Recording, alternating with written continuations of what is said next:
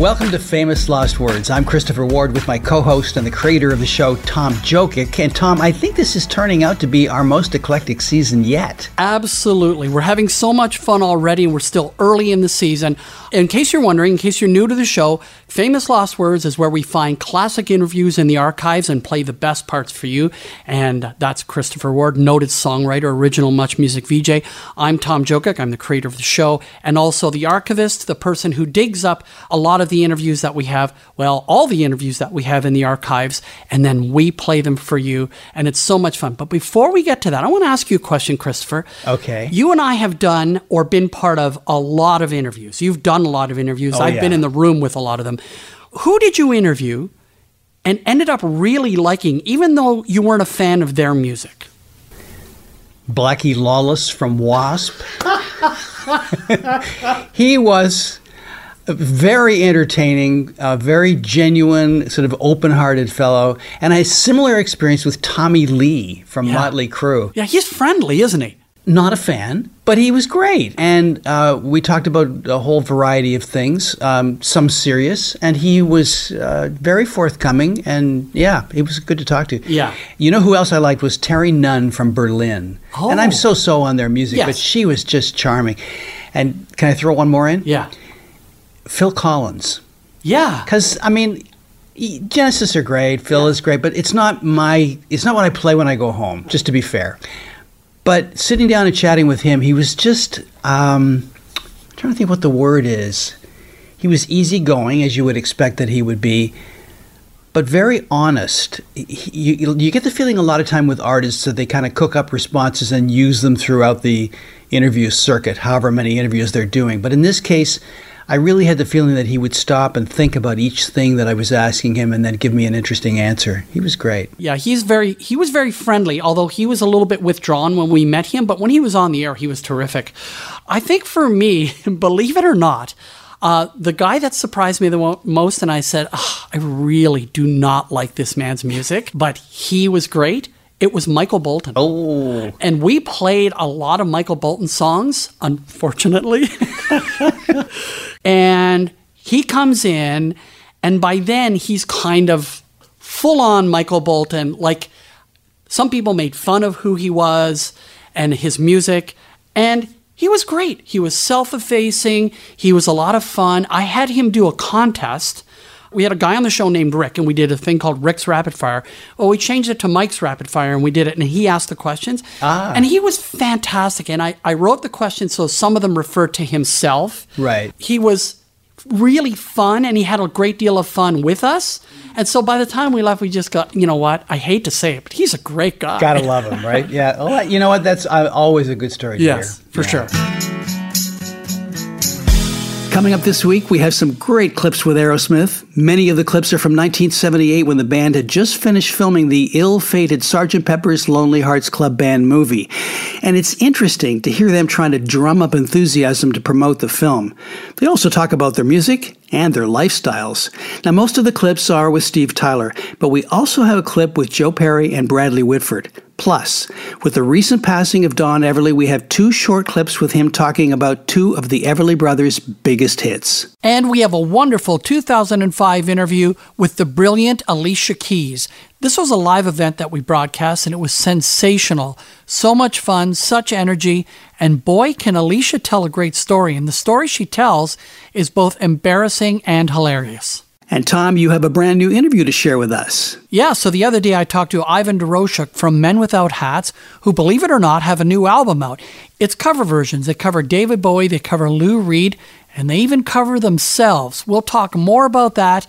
And Ivan is going to tell us two great stories. Now, let's get started with Aerosmith.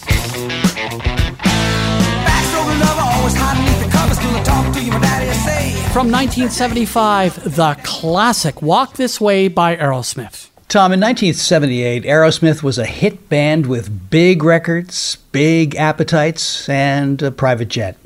They toured nonstop throughout the decade, writing hits like Dream On, which is discussed in our upcoming interview, and Sweet Emotion. At the time of this interview, it would have been difficult to see what was just ahead for Aerosmith the departure of guitarist Joe Perry and Brad Whitford, fading sales, and then the most unlikely comeback story featuring Run DMC. Right. Hit albums like Pump and Get a Grip followed as well, but in this moment, all seemed well with the band, and the outsized personality of lead singer Steven Tyler is in full effect. Here, Steven Tyler talks about shooting the Sgt. Pepper movie. Well, we had to get up at five o'clock for a six thirty call, and we did three days, one day rehearsal, two days shooting, and it was great. I'm ready for the silver screen. What would you like to do next? More music on the screen or some dramatic acting or what have you got in mind? Uh, it depends on the score. People have given me scores. Um, I don't know if I want to do a musical, uh, but some of the scripts, people have given me scores and scripts. As far as the scripts go, I'm, I'm still looking for the right thing. Sergeant Pepper was the right thing. It was future villains, which of course we are in real life. So Little did they know at the time that the Sergeant Pepper film and even some of the soundtrack would be considered a terrible flop. However, Aerosmith did have a hit with their cover of the Beatles' Come Together. And even better was the Earth, Wind, and Fire cover of Got to Get You Into My Life. Do you remember that version, Christopher? No, I think I rejected this whole idea come out of hand completely. It just seemed like heresy to have all these artists doing these songs. I know. I'll have to just get I'll get over myself at some point It- along the way. It was actually quite a big hit, and it sounds so good because it's Earth, Wind, and Fire totally reimagining the song, but not losing the joy of the song, right? Mm. Right. It's a fantastic version. Wow. Here Tyler talks about how to make a classic your own. we did come together with George Martin. I listened to uh, to the original Beatle track of "Come Together." Excuse me, I'm getting the kittens out of my eyes here. Um, I had listened to "Come Together" just to get like like the old feeling, you know, for the count off one, two, three, and keep it. And the, the other people in the band purposely did not listen to it so we could put Aerosmith to come together. We went in, we cut, uh, we did three tracks. George Martin was there. George Martin did the Beatles all the way up to, I think, Sergeant Pepper. Oh dear, no, Stephen. Abbey Road was the final Beatles album that George Martin produced. Yes, we should have set the Wayback Machine for you to go to 1978, Tom. In this next clip, Steven Tyler talks about Aerosmith traveling in style. We got our own plane. We got a Convair twin engine. I mean, uh, four engine Convair. So we're traveling with the ACDC, and we're finishing out the rest of the tour in our own plane, so we can throw around. We can, you know, it makes it so much more fun. Here, we get to hear about the listening habits of Mr. Tyler. Uh, not too many people knew, except for ACDC. I'm hot on ACDC because they have kick, arse, rock and roll, which you can put over there. And it's just so good. There's not so, there's not too many people anymore that are, that are really raw, getting out there, kicking it out. Uh, ACDC is really good. That's why I got him on this tour with us. This was obviously while Aerosmith was enjoying their first run of success, and it would change shortly thereafter. Soon, ACDC would be the headliner, and Aerosmith would be in deep trouble until their comeback, Christopher, as you said, with Walk This Way in 1986, and there was comeback albums Pump and Get a Grip uh, just a few years later. Okay, so now for the other members of the band. Let's let's remember there are some people in this band aside from Steven Tyler. Here's Brad Whitford from 1979 talking about the new album Night in the Ruts. yeah. What a terrible album title. And why they chose to record the first single Remember Walking in the Sand. Oh, yeah. Yeah, originally done by the Shangri-Las, right? Leader of the Pack people? Mhm. Yeah. An interesting thing about that song is that Mary, the original girl that sang the lead on the Shangri-La song, Uh huh. sang with Steven, did the background vocals on the version on uh, Night in the Ruts and the single. Hmm. That piece of information also didn't get on the album. And she was 16 years old when she sang that. Oh, very cool that they got Mary Weiss from the Shangri-Las to sing background on the Aerosmith cover of that song. Too bad she was uncredited. That's not right. So now let's jump ahead to 1983. We have an interview with Joe Perry, okay? I listened to the whole interview. Joe Perry's solo work wasn't particularly successful, just for a small group of people. And Joe himself is not particularly interesting in this interview. But I did find a good clip, and that is him talking about touring and what it means to him. Okay. Do you like going out on the road? More than I should, I think. I have too much fun out there. Yeah? Yeah. I really enjoy it. I mean, uh, you get to meet new people, have a good time, party, and you get to leave and meet a whole new set of people the next night and whatever, and it's it's great, you know. Mm. And it's good to get out of my hometown, where uh, if I'm there for more than a month or so, I get into trouble. So it's good to escape Dodge, you know.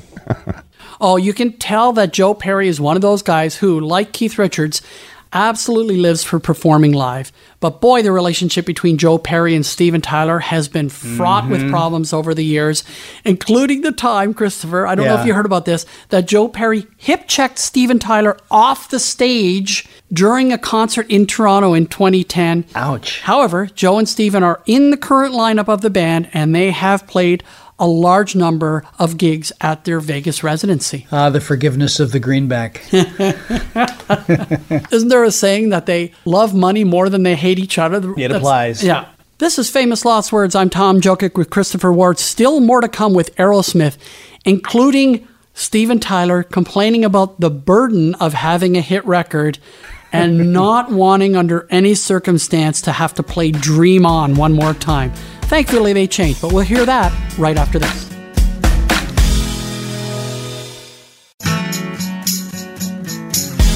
Welcome back to Famous Lost Words. I'm Tom Jokic with Christopher Ward.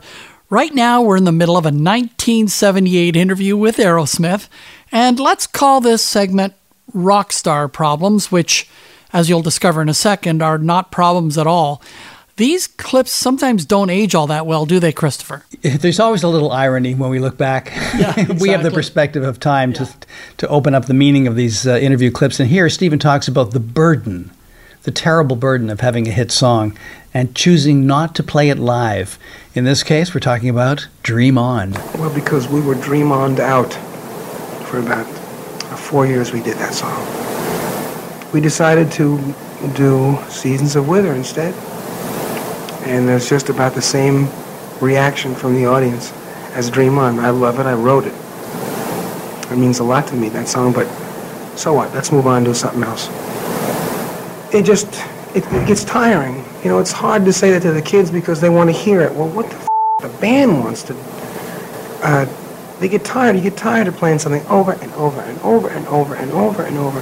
Now something up tempo, Rats in the Cellar, um, Draw the Line, or something like that.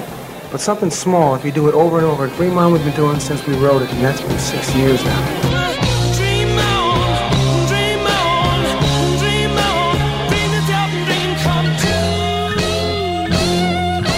From 1976, a classic song, Dream On by Aerosmith, and that is the classic story of a band that gets sick and tired of playing their biggest songs, but not doing Dream On. I don't know, that doesn't seem like a great decision. No. However, the song definitely returned to their set list, and to this day is usually the second last song of the night, right before Walk This Way. Right. Now, let's go to 1978. I think this is a concert festival called like the Canadian Music Festival or something like that. And there were a number of people on this bill, including Steven Tyler and Ted Nugent, unfortunately. Um, Right. But here's Steven backstage in 1978. And this is great. This is with the broadcaster. We've heard from him before, Larry Wilson, talking to Steven backstage. I'm standing outside a trailer now backstage at the CNE. A trailer in which Aerosmith guitar players are working out a few licks and getting the instruments tuned before they go on stage. Just a few minutes ago, I was in Aerosmith's dressing room speaking with Steve Tyler, and uh, Tyler carries a pretty heavy load doing most of the writing, the arranging, helping in the production, and indeed, uh, does he feel the pressure? So I just asked him. How do you handle all the pressure? Just take it as it comes. It's not too much pressure. Uh, you go out and tour. That's what you do. You know, you get the most pressure when you're not on the road. Right now, you're in the midst of uh, recording another album, I hear. And that's when that's when the pressure really comes down on you because you got to do interviews, you got to get the road together, you got to get your staging together, you got to get your stage clothes together, you got to get people together, the tour managers, and all that stuff together, along with writing words and trying to just take a cab to the west side for a minute. So the road is really relaxation as much as working every day. Yeah, you could ask Ted; he'd tell you the same thing. Ted Nugent in the Aerosmith dressing room. Well, uh, yeah, it's true. Oh man, not a fan of Ted Nugent who's screaming in the background there. Did he have a little cat scratch fever going on there in the background? I'm sure he did. It sounded like he did. This is Famous Lost Words, heard in more than 100 countries around the world and on radio stations across Canada. I'm Christopher Ward with Tom Jokic. Coming up in the next few weeks, classic interviews with Crowded House, The Beatles, Keith Richards, Bonnie Raitt, Taylor Swift, Loverboy, and many more. Tom, a few days ago, you had the opportunity to do a brand new interview. Yeah, I talked to the guy behind this song. We can dance if we want to. We can leave your friends behind. Cause your friends don't dance, and if they don't dance, well, they're no friends of mine. From 1982, that's the new wave classic Men Without Hats and the Safety Dance. And I was thrilled to speak to the leader of the group, Ivan Doroshuk. A new album out right now called Again Part 1. Five songs, including a brand new version of the safety dance called No Friends of Mine. We'll hear a clip of that in just a sec. Also, covers by Tragically Hip, Lou Reed, Rolling Stones, and David Bowie. Welcome to the show, Ivan. Hey, thanks for having me. All right. So, how does it feel to have new music come out? It's great. I'm excited, and I'm excited for people to hear it too. Yeah, absolutely. So, let's hear a clip right now of No Friends of Mine. This is kind of a reimagined version of uh, the safety dance. Uh, so, here it is right now No Friends of Mine. And we can dance. We can dance. Everything is out of control. We can dance. We can dance. They're doing it from pole to pole. We interviewed uh, you and another member of the band 40 years ago. Wow. And it was just before the safety dance took off. In fact, you guys were so unknown in Canada and even in Montreal that you weren't even considered a domestic act. You were considered an international act, okay? Yep. So have a listen to this. They're starting to pick up on it now. We still have like a, a cult status in Montreal because we haven't hmm. played in Montreal for about a year and a half. This tour is going to end up in Montreal. That's going to be the first shows like in, in just over a year and a half that we're going to do there. Uh, a lot of people don't know that the band's from Montreal. They they think the band's from England since the it was released on Statik Records and it was released in England before it came out in Canada, and the copies were selling in the stores for like fifteen dollars in the import section. And- You're all local like guys. uh, CHOM CHOM in Montreal doesn't play Men Without Hats, but uh, they played Men Without Hats on the import hour. Yeah. Oh, really? you know, imported from Montreal. So, what's it like to hear yourself 40 years later? Wow, it's it's quite interesting. Young voice. Yeah, and a young voice, but I would like you to put maybe put it into context of what you heard that young man there and what was yet to come in his career. yeah, well, just the fact that we even before Safety Dance broke, Yeah. we were back in studio doing our second record. So for us, that was that was success. We had made it. We had hit you know the top forty in Canada with with a couple of songs. We had gotten a label to to finance our second our follow up record. We were in studio making making music. We were we were on top of the world. So whatever happened after that was you know it was it was the unknown to us back then. You know, it was stuff that we could only imagine. And if you could whisper to that young man in his ear as he's talking there 40 years ago, what would you say to him about what's yet to come? Oh, I don't know. I, I, I always remember what, what Arlo Guthrie said to me once. We, we met on the East Coast. We were, we were playing at the same venue on successive nights, so we each went to see each other's show. And he came to see me, and it was right at the beginning when Safety Dance was huge. And he watched me on stage get into a beef with a security guard who wouldn't let people stand up and dance at their seats, you know? And so he saw me doing my thing and, you know, getting people to stand up. And he told me after the show, he said it was great, but he said, be careful. He says, space out your fights. Mm. Don't try and change the world. I, I interpreted it as, you know, don't try and change the world all at once, you know, just Yeah. take it little by little. And he's still around, you know, and he's still doing his thing. And, and that's one of the, the secrets to longevity is, is knowing how to space out your fights. Sure. And you know, when you think about it, this the music of Arlo Guthrie and the music of Men Without Hats is wildly diverse, right? But the experience of being on stage and having an audience is probably exactly the same in many regards, right?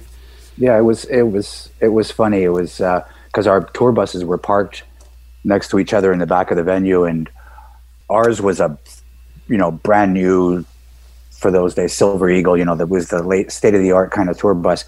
His bus was an old Scenicruiser uh, Greyhound bus that had stickers from Woodstock in it and, and, you know, like all this memorabilia. It was like a traveling museum. And we were in his, we were like all over his bus. We were like, wow, what a, and his kids were all over our bus going, whoa, whoa, video games and, you know, this and that. So That's great. You told Christopher a few years ago when he talked to you about his uh, book about much music, you said that in the early 80s you felt like you were almost in a secret club. How do you mean that? Was it because you guys were on the front line of New Wave? Yeah, especially coming from Montreal too. The the the uh, the English music scene in Montreal is relatively small.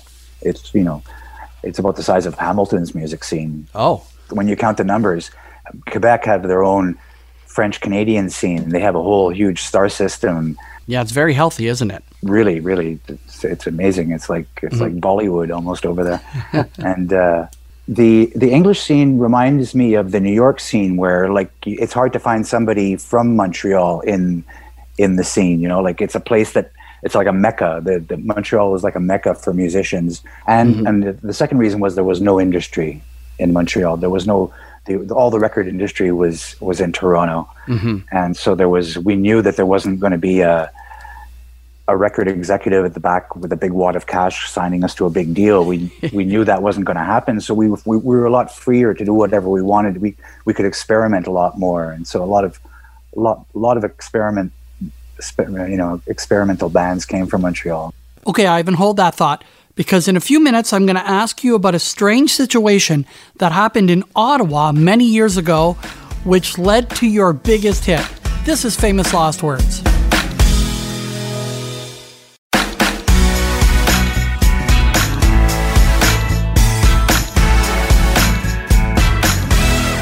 Welcome back to Famous Lost Words. I'm Tom Jokic with Christopher Ward. Let's rejoin my recent discussion with Ivan Doroshuk from Men Without Hats. Okay, I'm sure you've been asked every question in the world, but I'm hoping you've never been presented with this scenario, okay? So, Ivan, do you know what you and Chuck Berry have in common? you were both inspired to write a hit song because of something that happened in Ottawa. So Chuck Berry wrote Sweet Little 16 when he saw a young fan trying to fill up her autograph book at one of those, you know, late 50s concerts, like, you know, a whole bunch of stars on one stage, right? yeah So that happened in Ottawa. And that inspired the song, you know, Sweet Little 16, da da da da da da da. great song. And the safety dance also came out of an experience at an Ottawa club. Tell us that story. Well, it was the uh, dying days of disco, the beginning of new wave, and so every now and then the uh, the DJs in the club would slip in uh, either Blondie's Heart of Glass or B52's Rock Lobster amongst amongst all the disco. So we would jump up on the floor and start to pogo dance, which pogo dance is just jumping up and down. It was kind of the precursor to slam dancing Right. and uh, we would be jumping up and bouncing off each other and in the middle of the floor and the bouncers would would would think we were getting into fights and would and kicked us out a couple of times not just once but one of those times i did go home and and wrote this song this was a direct rebuttal against that That's amazing. So some artists struggle with their legacy. You know, they get tired of playing the songs that made them famous. But how do you feel about playing the safety dance and a number of other songs, including Pop Goes the World, by the way, which I think sometimes doesn't get enough respect as one of your big hits? And it was an international hit. Let's have a listen to that Pop Goes the World by Men Without Hats.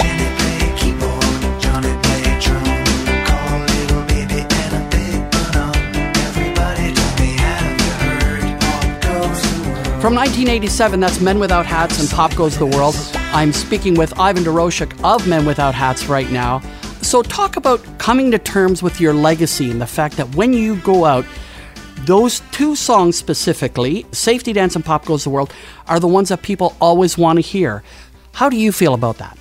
i enjoy my legacy i love playing safety dance i love the smiles that it puts on people's faces and I feel sometimes that the song is bigger than I am. Sometimes I feel like a traveling musician, and I'm a I'm working at a musician presenting this artifact to people around the world, and and uh, I've got fans with their with their children and and and grandchildren sometimes too coming to the shows. So it's it's uh, it's, wonderful. We know a lot about um, streaming and stuff like that, and how very, very little artists make from streaming. Would you say radio play is still the bulk of your income? Because radio stations have to pay a fee to play your songs. So would you say a radio is where you get most of your income from, or or the rights of the song used in, in on TV shows, or what would you say? It's a combination of those two things. Mhm. You know, those are those are the the bulk of it. It's licensing for TV and and commercials and movies, and then radio airplay is still a big chunk of it. Yeah, I think people don't really realize that they're streaming a song, and you get like not even pennies. You get fractions of cents. Is that correct? When it's We have to pay them. oh, okay. almost what it works It's out to when you count the hear that. production money that you put into it. You know, it's like ah. it's almost pay to play. That's awful. Anyway, so keep that in mind, everyone, when you're thinking about whether you have a, a commercial radio station you don't pay for, you hear a few commercials, um, but those radio stations are helping to pay the artists much more than streaming services are. Keep that in mind because this is not just a podcast, it's also a radio show. The new album out now is called Men Without Hats, again, part one. So that implies that part two is on the way. When can we expect that? Early next year. Oh, great. 12 brand new songs, 12, 12 original new Men Without Hats songs. And it's in the can. It's just waiting, just waiting to be released. So Great stuff. Well, thanks a lot, Ivan. Men Without Hats. Check out the new album, and it's a lot of fun. Songs that you'll recognize, including songs by the Tragically Hip, Lou Reed, Rolling Stones, and David Bowie, and of course, a reimagined version of a safety dance called No Friends of Mine. I just really appreciate you taking the time to spend with us here on Famous Lost Words, and I'll say hi to Christopher for you. yeah, do that. Thanks a lot. This is Famous Lost Words. Let's do a little bit of time traveling.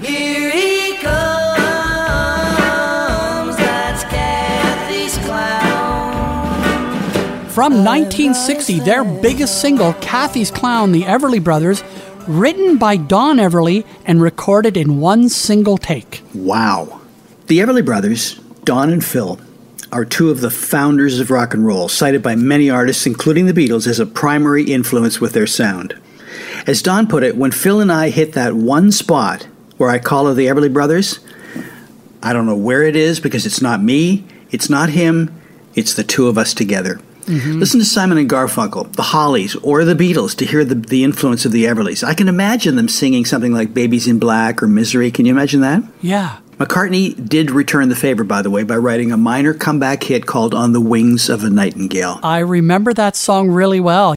It was the early 80s and it was a pretty good song and we I worked for a mm-hmm. real adult-oriented radio station. It got a bit of airplay with us and I remember just going, "You know what? That's really cool." And you're right about their sound. They had what's a very unusual close harmony in a way that is so unique and so identifiable as them. Don was a prolific and successful songwriter who wrote Cathy's Clown, Till I Kissed You, When Will I Be Loved, and I love this ballad, So Sad to Watch Good Love Go Bad. Wow. All hits for the brothers. And there was no shortage of drama between these guys. He spoke of the night that he and his brother broke up on stage. He said, We had never been anywhere without working, had never known any freedom. We were just strapped together like a team of horses. That's a sad quote. Wow. Yeah. He goes on to call it one of the saddest days of my life. Mhm. Here, Don tells Roger Ashby the long story of their first hit, Bye Bye Love. Okay, just before we get into these sound clips, I just want to apologize for the sound quality, but it is Don Everly. We did lose him recently, and we did really want to play these clips for you. So I've done my best to sweeten them up so you could hear them properly, um, and I hope they sound good. And please lean into the radio or turn up those headphones and have a listen to these clips. They called a session. We went into the studio or the rehearsal room a day or two before the recording session, and Boudleaux was there, and him and Archie sang "Bye Bye Love" together for us.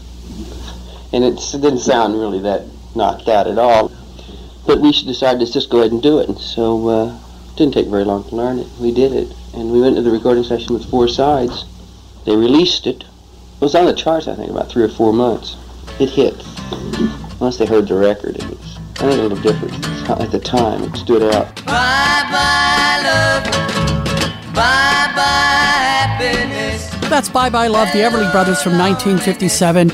And before that, Don Everly telling the story. And of course, we recently lost Don Everly, and uh, he will certainly be missed. And his brother, Phil, predeceased him a number of years earlier. They returned to the songwriting couple Felice and Boudleaux Bryant for the follow up. Wake Up Little Susie was uh, just seemed like the perfect thing to follow it up with.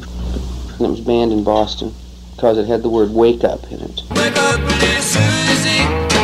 Wake up, little Susie. We gotta go home. That's funny how a radio station banned the song because of the words wake up in Wake Up Little Susie, which of course implied that they know. were sleeping together. But to my ah. ears, that song, I don't know. I never heard it that way. I heard it as two teens falling asleep watching a movie and they know they got a lot of explaining to do. Such a great song, such a great story song. I love it. Yeah. This is Famous Lost Words. I'm Christopher Ward with Tom Jokic. Yet to come, a wildly entertaining chat with Alicia Keys, including one of the most embarrassing moments of her career. Welcome back to Famous Lost Words, where we dig deep into the interview archives, keep the good stuff, and toss out the boring stuff, and we play the best parts for you. I'm Christopher Ward with Tom Jokic. This girl is on fire. Girl on Fire 2012, Alicia Keys on Famous Lost Words. Tom, she started writing songs at 12. She got signed to a major label at 15.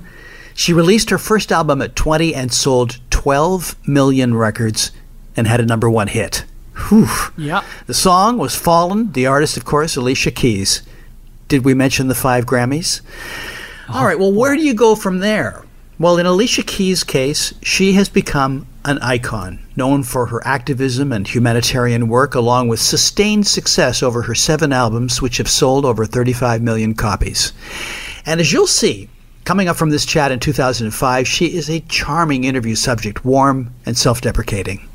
In this first clip, Alicia talks about what a song can mean to an artist. Do you remember the journey that got you to that first single and how it felt to hear it on the radio?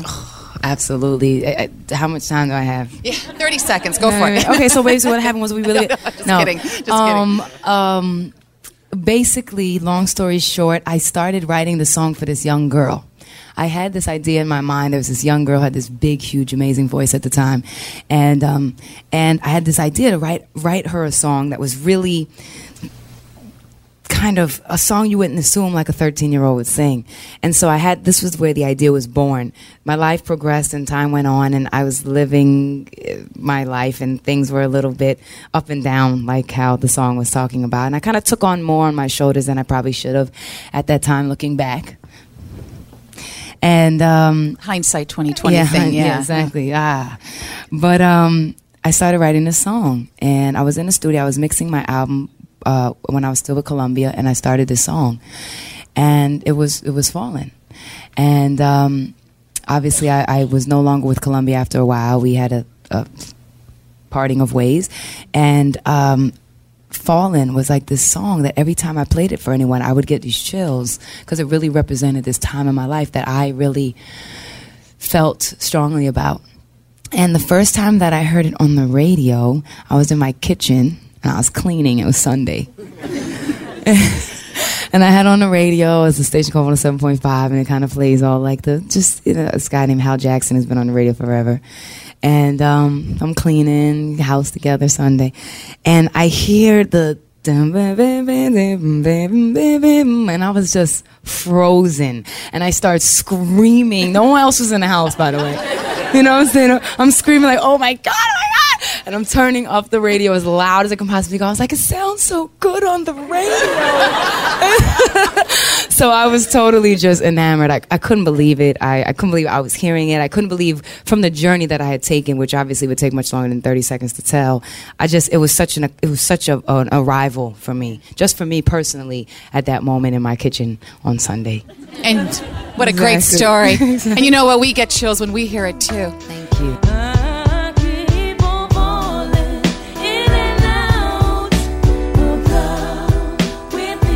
That's Fallin' from the spring of 2001, Alicia Keys. And you know, every single artist remembers hearing their songs on the radio for the first time. By the way, I just want to give a shout out to the interviewer. Her name is May Potts. We've heard from May before, including that absolutely phenomenal interview with George Michael that we had in season Right. four. So, just a shout out to May, who's still going. Uh, she's a, a terrific broadcaster, and I wanted to give her some acknowledgement. And I was at this interview. This was in front of a very large audience, and it was just great. the The energy in the room was great, and Alicia performed. She performed a number of songs, and you want an artist that has every single skill that you could hope for as a vocalist, as a writer, and as a as a musician, but also as a band leader. Man, she had that band tight.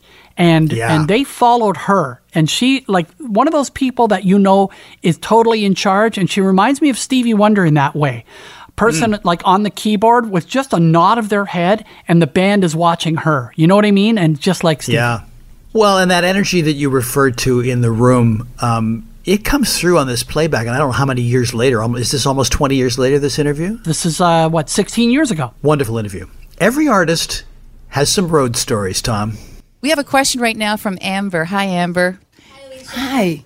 I just want to say you're so beautiful and Thank you're so you. talented. You So too. many of my friends wanted to be here with me, but they couldn't. Oh, tell them I said what's up. I hope they're listening. And uh, I just wanted to ask you, what's the funniest moment you've ever had on tour? Oh boy. Here goes my funniest moment I ever had on tour story. Yeah, the band's looking nervous. This some of some of y'all was with me on this one, so I'm gonna have to go ahead and tell this one. So we're in DC, and this is the beginning.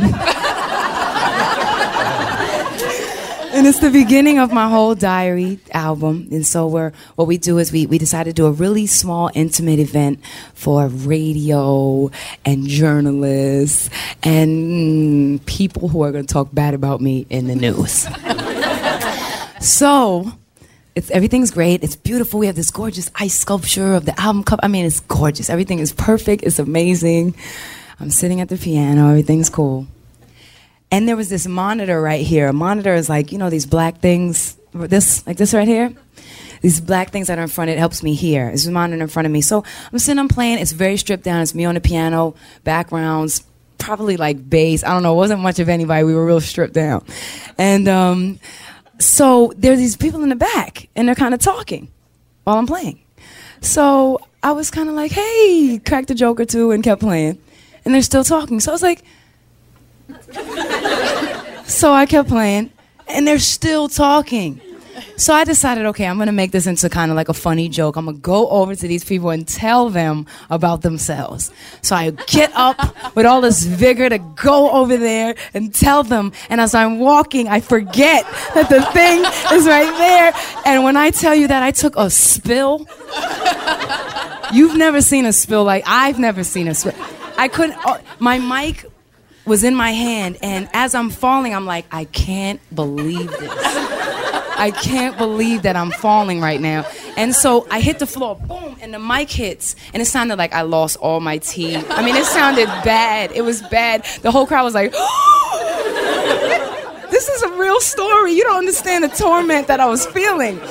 And so, journalists, radio, mind you. So I'm falling, and I'm in, and as I'm as I hit the ground, I'm like, all right. So I get up, and I was like, I keep on falling. because I knew, I knew that if I didn't do it, somebody was gonna do it. So I said, let me be the one that does it first, and then we can move on. I had to finish the show. I blamed those people. I was like, this, this is all your fault. I had to sit down and finish the show. I was so more embarrassed than I've ever been in my life. Really, really was. Some people thought it was part of the act. Like I did it on purpose. I walked out of there and my y'all were cracking up. They were laughing at me so bad. It was really embarrassing. I don't think anybody wrote about it though. Thank goodness. And So did they at least stop talking? Yes. Yes. Okay. Mission accomplished. They definitely stopped talking. Is there anything she can't do? She's a great singer and songwriter, a wickedly talented musician, and she's even an amazing storyteller. You know, even stars have heroes. Now, who do you think Alicia Keys' hero would be? we had the honor and privilege and pleasure of working with Stevie Wonder. Oh, yeah. And it was one of the most incredible things ever because let me just give you a little backstory. Uh, it was also Lenny Kravitz, who's a pretty cute guy, if you ask me. You know what I mean? Right? So it was Lenny Kravitz and it was Stevie Wonder. And Lenny came first. And he came in and, and all the ladies were like, oh, hey, Lenny, yeah, hey. and, um, right? So we're cool. Lenny's cool. We're just playing and getting the song together and everything. And so finally they come in and say, okay, Mr. Wonder is here and he's coming in. And so I'm like, okay, great. Is everything cool? I look back to my backgrounds. They're gone. My ladies are gone. I was like, where's my ladies? Where, where are they? What? Came back, hair was done, lipstick was on, makeup was done. They were standing special. I was like, what? What are y'all doing? It's like, no, Stevie, he's gonna feel if I'm not together. so, so it was really exciting to work with him. And he just, you know, he comes in and he sits down and he goes through the keyboard. I mean, and it's just amazing. I mean, I just st- stood over him in awe, and it was such an, an, a privilege to be able to be with him in the flesh like that, and for for us to sing. Um, his song and my song, and he played harmonica on "I Finally Got You," and it was just unreal. So he's one that had me borderline. I was almost fainting. Well, you know, the thrill that you're talking about with Stevie, I'm sure everyone in this room has had it with you and your band tonight. Thank you. It's been Thank great. you very much.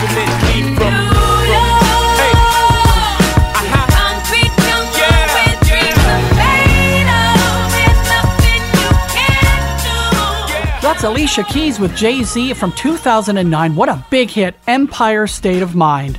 Great song and a great performance. Great stuff, Tom. That's a wrap for this week's episode of Famous Lost Words. Our show was co written by myself, Christopher Ward, and my co host, Tom Jokic. Executive producer, Sarah Cummings. We're heard in more than 100 countries around the world and on radio stations across Canada. Check us out on the iHeartRadio app or wherever you listen to podcasts.